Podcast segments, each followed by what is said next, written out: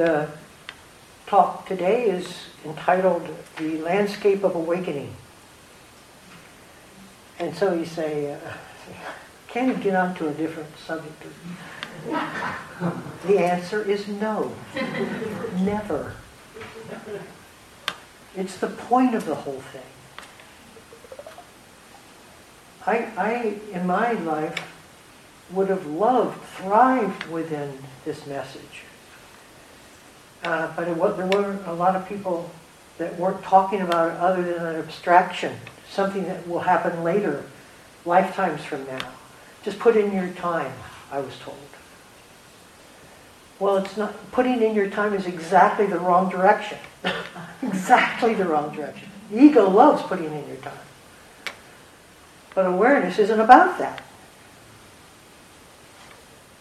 So, because of that, uh, yearning of my own heart, but also the alignment of my own heart to the fact that it doesn't get spoken about sufficiently or conclusively, uh, that's what this final retreat in my life is devoted to.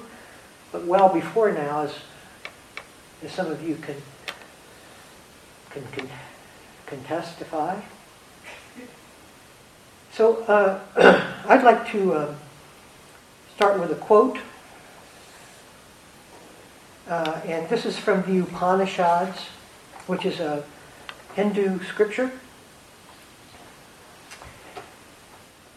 not that which the eye sees, but that whereby the eye can see.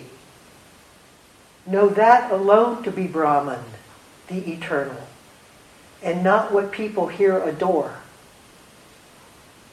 Not that which the ear hears, but that whereby the ear can hear. Not that which is known, but that whereby something can be known.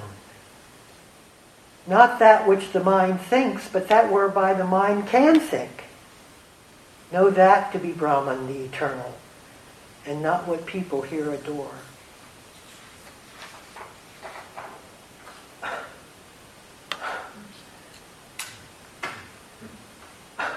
I love these uh, these paragraphs that absolutely cut to the core. You know, it, so the paragraph is stating that it's not what we see, it's that we can see. It's the seeing itself. Now, why isn't that we are so distant from the understanding that the seeing itself is the eternal, is the sacred? Because we're too focused on what we're seeing. That's where our mind goes. That's where our attention goes. That's where our desires go, our aversions go.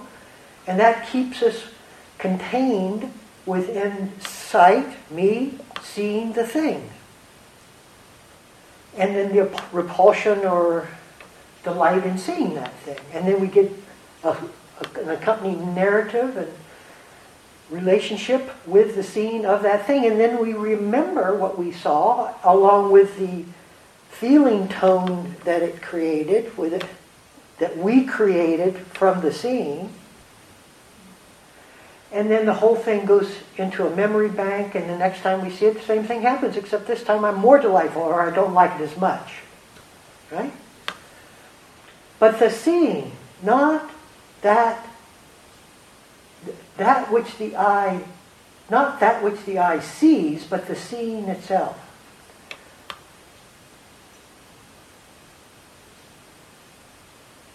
What is seeing in this moment is another way of saying. What is seeing in this moment? I love that because it gives you, it, there, there it is. There's the path, there's the conclusion, there it is. It's not complex. In fact, it's as simple as you can make it. I mean, what's simpler than that? It doesn't make it easy, but it makes it clear it, a direction that's clear.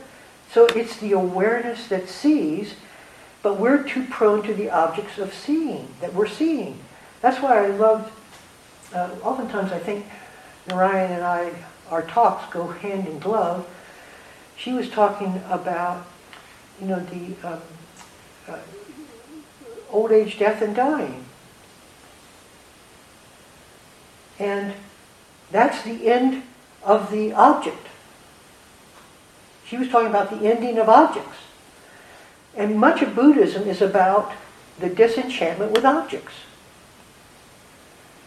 And we do it through impermanence, but then impermanence becomes kind of this embedded wisdom. We think that's all the farther we need to go. Is imper- you know, it's like it's a, a Nietzsche, a Nietzsche. A Nietzsche gets us going. It's not the end product. Impermanence shows us the dissatisfaction of the object, but that's not the end. We have to dis- become disenchanted with the objects of the world to be even to be able to notice the seeing. So that's what this is. That's what, in my opinion, the Buddha was pointing towards. He was pointing towards the seeing. He was pointing towards the awareness that exists outside the object. So what happens in that communication between the object and the person seeing is that the person arises with the object. What are we but the memory of what we see? And the details and the and the thoughts that accompany that and the emotional expression of that and the narrative that encases all of that. That is who we are. In the moment we see the object, we arise with that object. Now, if you're someone who sees and you like to persist and keep yourself persisting, you're going to want to look at objects that keep you alive. Because if you look at stillness, it's not going to keep you alive. There's no emanation from stillness that enhances the, the sense of self. In fact, it, the fact of stillness eliminates the sense of self. That's it. Why do we have to spend torturous hours trying to figure our way through the scriptural reference of this and that sutta, and the Buddha says this and that, when it's as simple as what is seeing.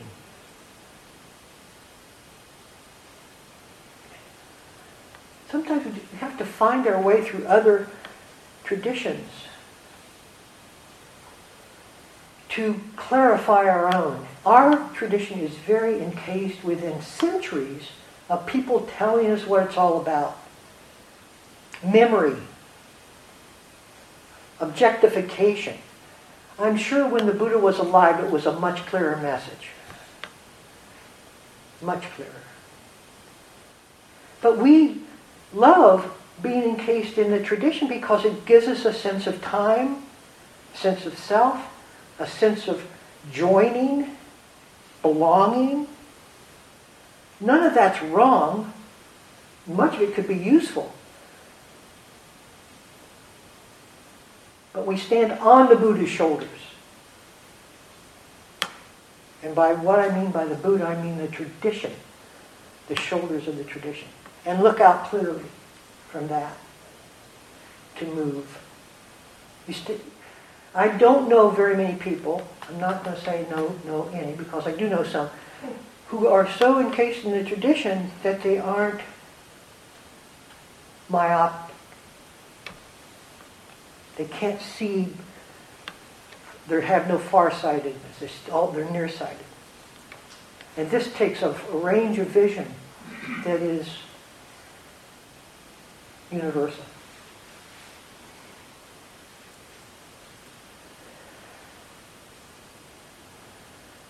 So shifting from form, what I see, the person who sees, form, to the formlessness of seeing itself. That's the journey of the spiritual, that's the spiritual journey. Going from form, the delighted seeing, which creates me, the seer and the delighter, the person who is enjoying life until you become disenchanted with it. You can't go far as long as you're not disenchanted because you don't really want it to stop. In fact, that, which, that throws us back on self-beautification. Because I want myself to be as pretty as the objects I see too. I have to live up to the perception of and scale of my own beauty. I'm not as pretty as she is, or I am this, or I am all of that, all of that, all of that.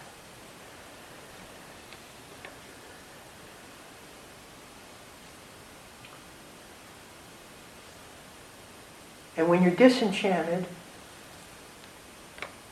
you get quiet.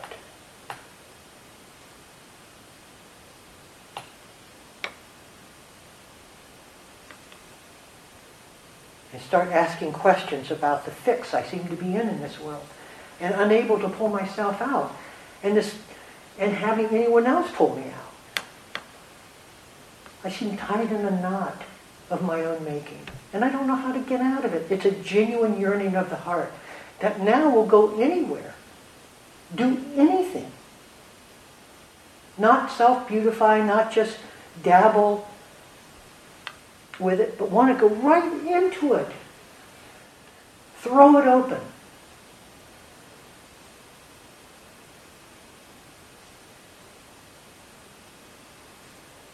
Come what may. Now, to show us that we have been on that path towards seeing, I want to use a different frame of reference for how we have grown. That reference is the thinning of oneself. Now, here's the problem. The, the, what I mean by that, I can very, show it to you very quickly is that there's not a person in this room, I guarantee you, if you've done the practice with any kind of sincerity, there's not a person in the room that wants to hurt someone. A desire to hurt. not there. Used to have it. I certainly did. In my teens.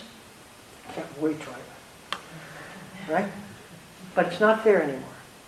I make a lot of mistakes and I, a lot of people get hurt. And hopefully I learn from them that it, the intentionality to really hurt is not there. That is self-thinning. You are thinned through your practice. Now, other everything is a self-thinning that we do in the room. The problem is that most of us use it for self-replenishment rather than self-thinning. Self-density is the opposite of self-thinning. You get prideful or you don't think you've done enough or you bring in a whole logic about how much you've done and what you've done, which keeps you very thick in terms of its comparison to the thinning field. So the thinning field, the thinning of self, everything we do here is to self-thin. As I showed you the last time I spoke, the thinning Okay, this is a sign of age. I forgot what I was about ready to say. so I ought to go on. So, self thinning is in how you sit. Are you? We talk about releasing, letting go. Surrendering is the word I like, but most people associate surrender with surrendering to some kind of thing or person. That has nothing at all to do with surrender. Surrender is just not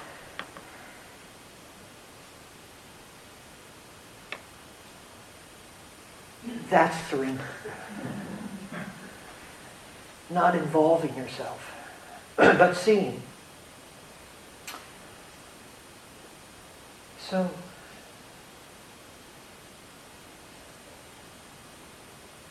That's what the meditation is supposed to do. And the less we involve ourselves with our narrative, in that moment, because don't think of yourself as some kind of historical figure that was born. You do that, you're missing the whole point of it. You're not that. You're not that. Your memory is that, but you're not that. You're rising in the moment. You manifest from the ingredients of the moment. That's how your manifestation occurs. Moment after moment manifestation. And so if you start weighing in from the past about what you have done, you're already lost in yourself in that weighing in. Because the weighing in is the process of self-density. But if you allow things to come and go as they're coming and going, not weighing in, then in that moment, in that instant, you are very light, very thinned. Oh, that was a good meditation. I felt love in my heart and I felt spaciousness and wow, I gotta get that one back. now we're dense, confused, we've lost our way, and the next time we sit down it's going to be even worse. hmm?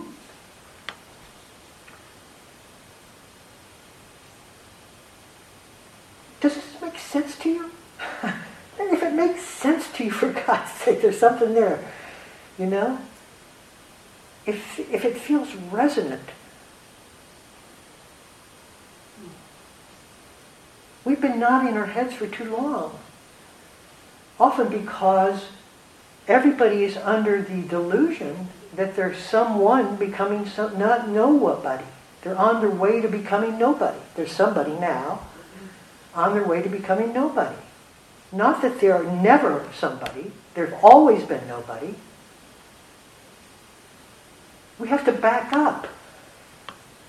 This isn't a truth we're going to come into and everything becomes homogenized and we explode. It's a truth that we've been carrying with us the entire time, but covering up that truth. Pretending something different. It's a game of pretension.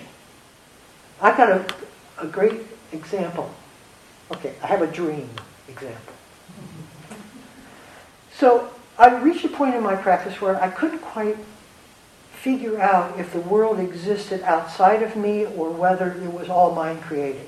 It, it was a, a ponderance of mine for, for some time. I just, and there was no way for me to get a sense of that because every time I touched or felt what was outside of me, I knew that the mind was touching and creating the sense of touch, and the touch was then being interpreted in a certain way, and it's coming up with its own historical and mem- picture of what the world was from that sense of touch, but it had nothing to do with what it was touching. So I couldn't figure out my way out of that. But here's what happened. I had a, I went to sleep, and I had a lucid dream, and I mean, it's the only time in my life. I'm not the only time I've had lucid dreams, but lucid dreams have kind of been between dream and wakefulness. This was wakefulness, 100% wakefulness in that dream. And it was a dream, and I recognized it as a dream. And I was a part of the dream. And I looked around, there was some guy with a weird shaped head that I thought was an alien, and he was looking at me weird because I thought he knew I just woke up out of knowing or believing in him, or I know it was all this kind of stuff. That was all the dream part, but I also knew exactly what was going on. So I said, wait a second here. Here's my opportunity to see if the world is as real as it is in a consensus reality. This is consensus reality. So I went to a, a stone wall. and said, okay, I'm going to look out and see if the detail, the actuality of this experience matches that which I know in my everyday uh, life. I looked over, and my God, every single detail was as acute and as clear and as present as my own life. As looking out the window here and looking at grass or whatever you might look at. Touching it, I could feel it. Everything. Absolutely. And that, that left an enormous impression. I couldn't, then I woke up, and at first I was just amazed by the lucidity of the dream. I forgot the, I didn't forget, but I, I didn't focus in on the detail of what I just discovered. And then a few days later, I said, my God, I just solved that ponderance. I just understood that the mind has the ability to create the exact world that we call wakeful consciousness does. It was amazing. And it went to such a deep place that now I just don't believe in any of this. I don't believe it's real. I don't mean it's an illusion and you, you hear that all the time, oh, it's all a dream. No, it's, it's a relative expression of consciousness. It's a sleeping consciousness is another expression of consciousness. This is wakeful consciousness. It's an expression of the mystery. Not the absolute, not the final say. Not at all. And it's coming from here because this is the derivation of consciousness itself, the content of consciousness. So that was a real turning point for me and because if you have a reality outside yourself you're kind of stuck in dualism. You know i have the problem of myself then i have the problem with reality being also something out there that i have no understanding at all of what it is. And so i just i get locked in you can get locked into that.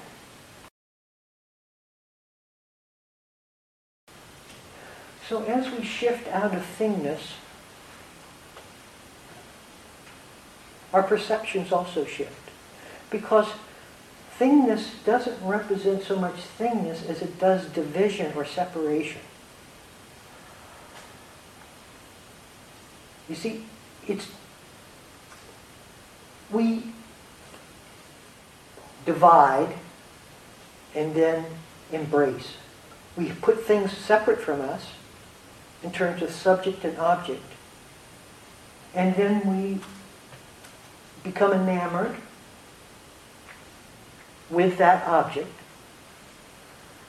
And that enamoration of separation becomes the way that we relate to the entire world. I'm here and everything else is outside of me. That's false. That's a false perception. So as we start releasing from the sense of me being separate from, which also means you release the enamoredness you have with the objects of the world, you become thinner and quieter. The quieter you become, the thinner you are, and the less the world keeps the shape of this and that. It doesn't mean it all becomes an homogenized ball. It does not. Here are the Buddha's words about what it looks like from that perception. Another example of how, when I first read it, I, was, I didn't know what the hell he was talking about. But I knew there was something. So listen to this. It's very short. By the way, the Sutta Nipata is an amazing text. Amazing. I go to the amazing texts I don't. Anyway, so here, here it is. There is a state of perception where form ceases to exist, as we have known it, said the Buddha. It is a state without ordinary perception, not the normal way we relate, and without disordered perception. Suddenly it doesn't all turn upside down and you can't see anything if you need to see something and without no perception. So it's not all blanked out. And without any annihilation of perception. And I thought, what? What? What?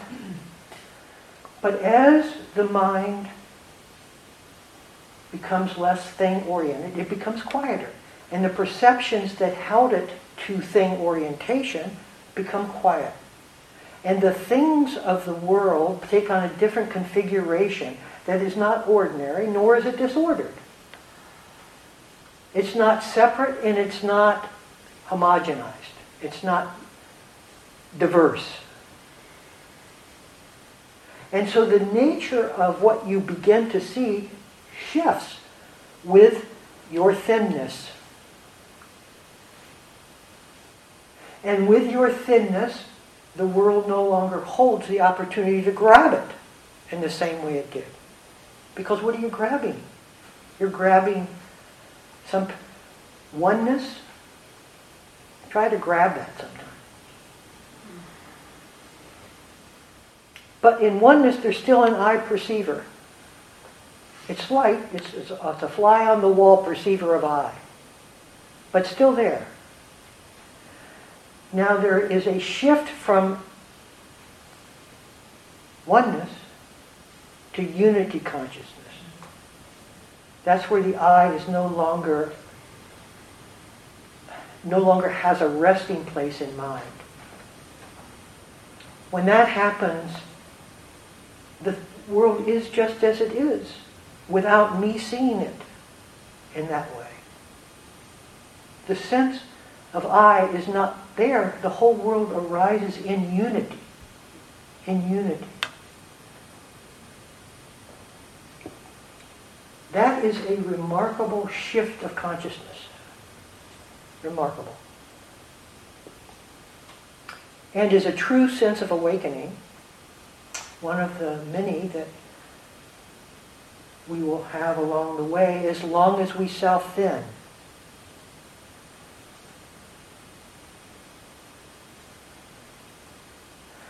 For self thinning and wakefulness walk hand in hand. Wakefulness, we're all there. What wakefulness is essentially self-thinning ourselves in, in time. We're all on the journey of wakefulness, of being more awake. We become more conscious. We're more willing to look at our, our denial system, our, our defense mechanisms. We're real, more willing to admit what we are, not only in logistics and and attitudes and beliefs and opinions and all of that, but also that we don't know as much as we thought we did. So there's a lessening of the knowledge base on which we implant much of our distance into the objects through our knowledge. Our knowledge of that is different than our knowledge of the self. It keeps a distance from us. But the way I try to bridge that is to know more about it. And the more I know about it, the more enhanced my reputation as a knower, but the more distance I maintain through that knowing. Isn't that remarkable? The very accolades that this society provides also provides the assurance that you're never going to meet unity consciousness. oh well, it's just the way it is.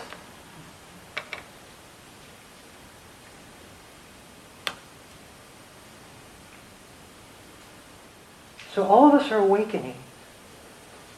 We have to find, we have to stay within ourselves. I use this expression a lot, and I mean that what is it? Don't try to, I'm just going to deal with the seeing now. You know, not, not, okay, you can try that. Try and see if it works for you. Usually we need to have built up enough wisdom so that we know why we're not focusing on the objects. What does the object contain that is keeping me alienated from the seeing? What do I contain that keeps me alienated from the seeing? Where's the seeing anyway? Who, I don't even know what he's talking about. You see, all of that has to be, for most people, it's a gradual understanding of wisdom, accumulation or an realization is the real word. You begin to realize what all of this is. It's not something you have to think about or read about. It's in you so deeply that that's the way you see.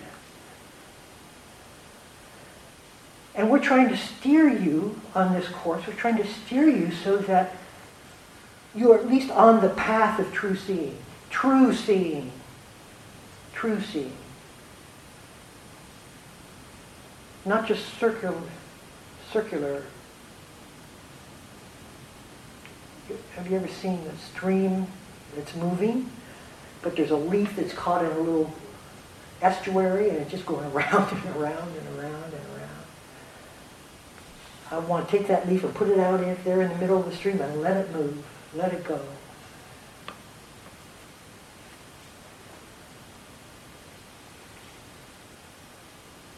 So I want to talk a little bit, although we've had a demonstration, I'd like to talk a little bit about uh, the awakened experience. Now, through the journey of awakening, there are awakening moments. No, no, no, no question. The awakening moments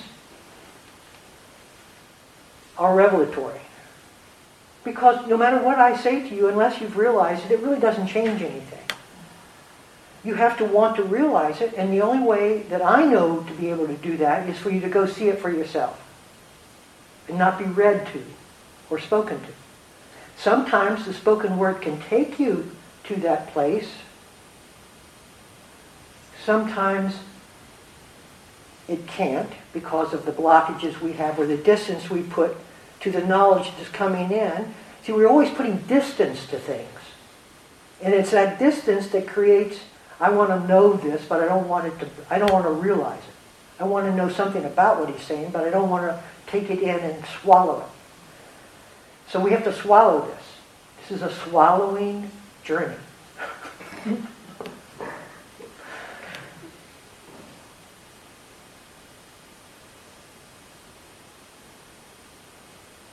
so what? I, so I, thought I would read. Do I have enough time? Okay. I thought I would read. It's a very good book. well, I actually think it's a very good book. Even though I wrote it, I still think it's a very good book. Uh, and so I want to read to you uh, about uh, awakening, awakening moments. Because you just need to know, you know, the thing is, it can happen to you anytime, and if you haven't had the background to know what's happening to you, you can think you're going crazy.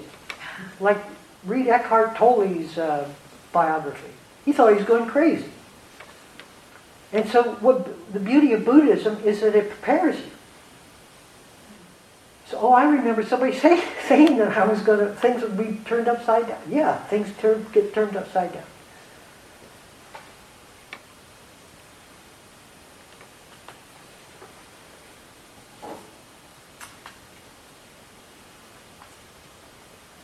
At this point, there can be a sudden rupture in our consciousness that reveals the unconditioned ground of our being, which I am defining as the first phase of awakening.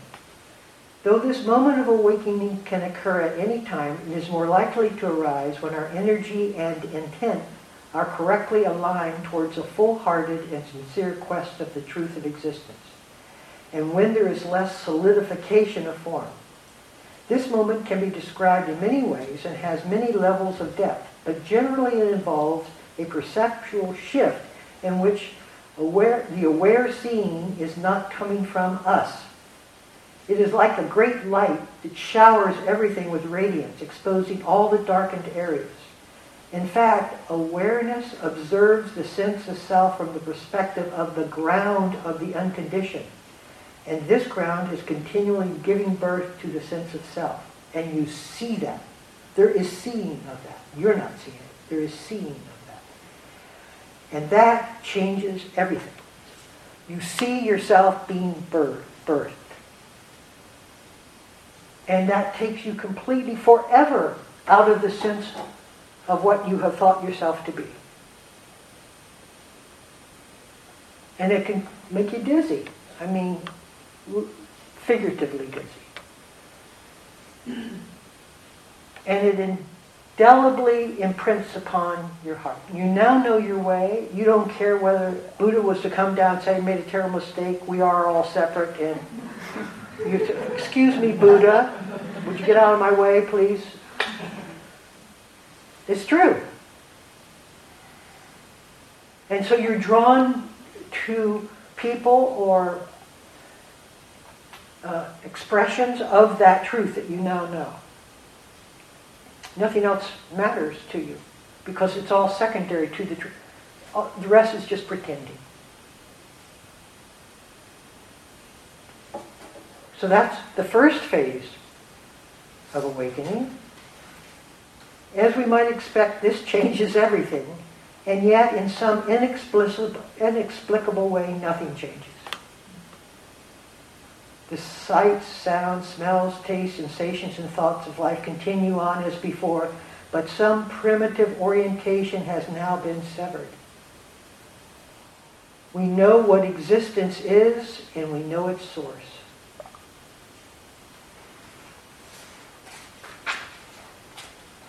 The second phase of awakening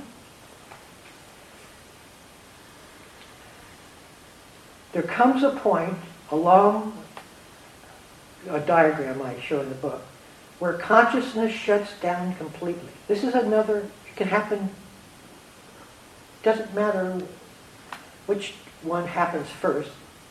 They don't have to be in synchronicity to each other. They're usually, in my experience, two different moments. There comes a point along the line shown in the diagram where consciousness shuts down completely. No consciousness, no perceptions, no self, no other, no experience, none, nothing. No experience whatsoever, period. We are completely, and we and the world are completely eliminated, completely released and gone. But so is everything else. The realm of experience is transcended and the void is entered. This is the complete unraveling of all duality. It is the absolute, unconditioned, expressed as itself alone, before the unconditioned emitted a perceptual field.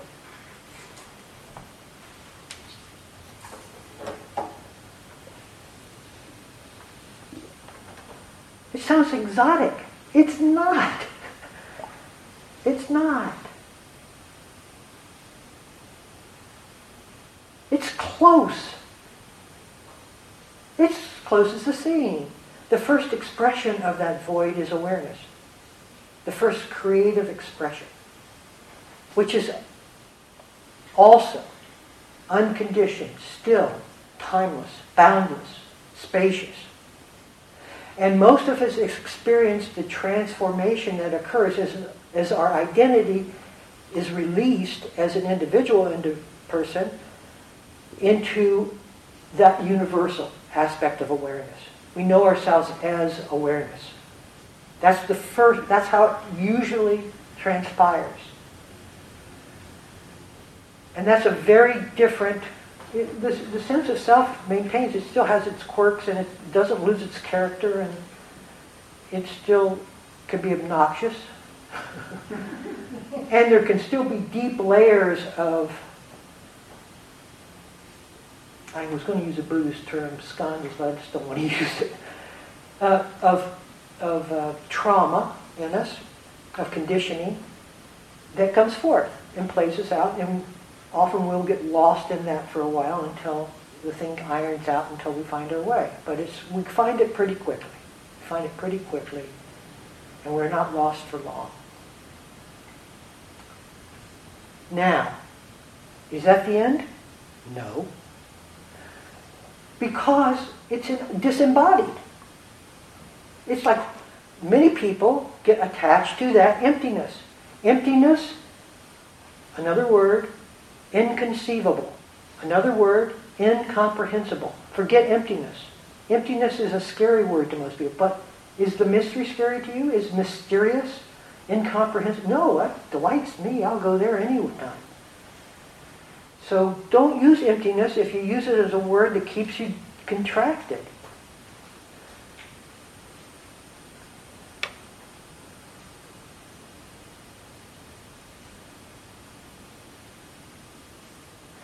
So the disembodiment, I mean, why would you ever want to come back? It's like heavenly. There's no suffering, no suffering. There is space, unlimited, timelessness, st- absolute stillness. Why? Because there's more. you can't stay up there because it's not complete. So we come back down, we descend back into the heart.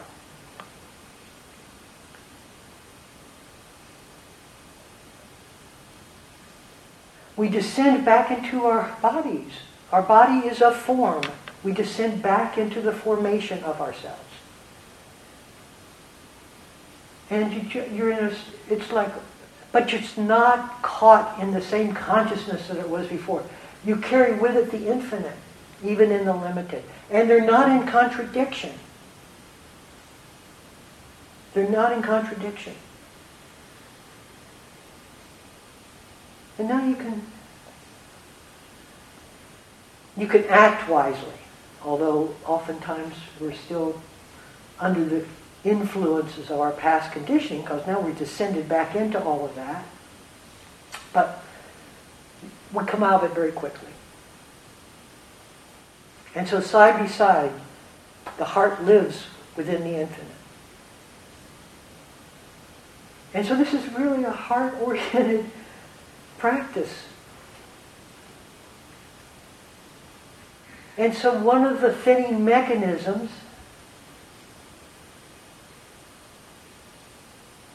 You okay, dear? Okay. You let us know if you're not, okay? I'm going to leave you alone until I hear from you. Okay. I,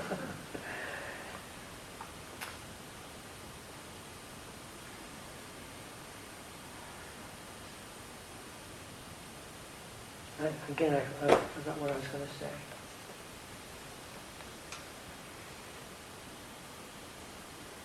We come back as a totality of it all.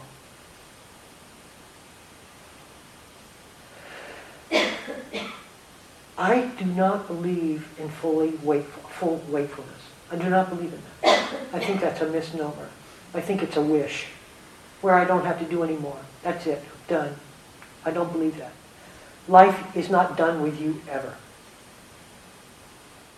We're always growing. We're always uncovering. We're always seeing anew. We're always learning. Forever. We're always growing in our ability to love. There is no end point in that. Never an endpoint.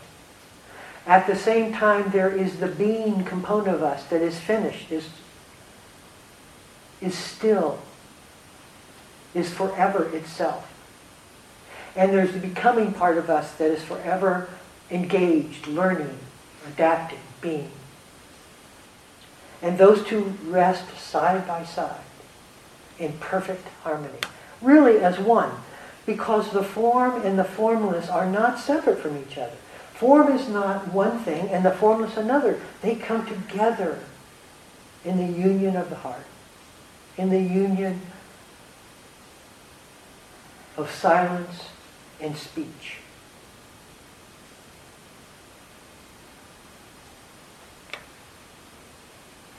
And so I wish us all just that.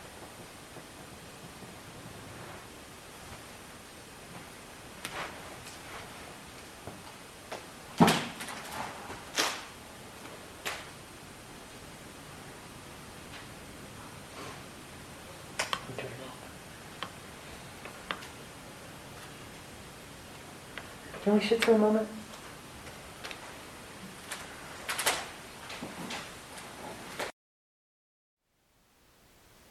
Thank you for listening. To learn how you can support the teachers and Dharma Seed, please visit dharmaseed.org slash donate.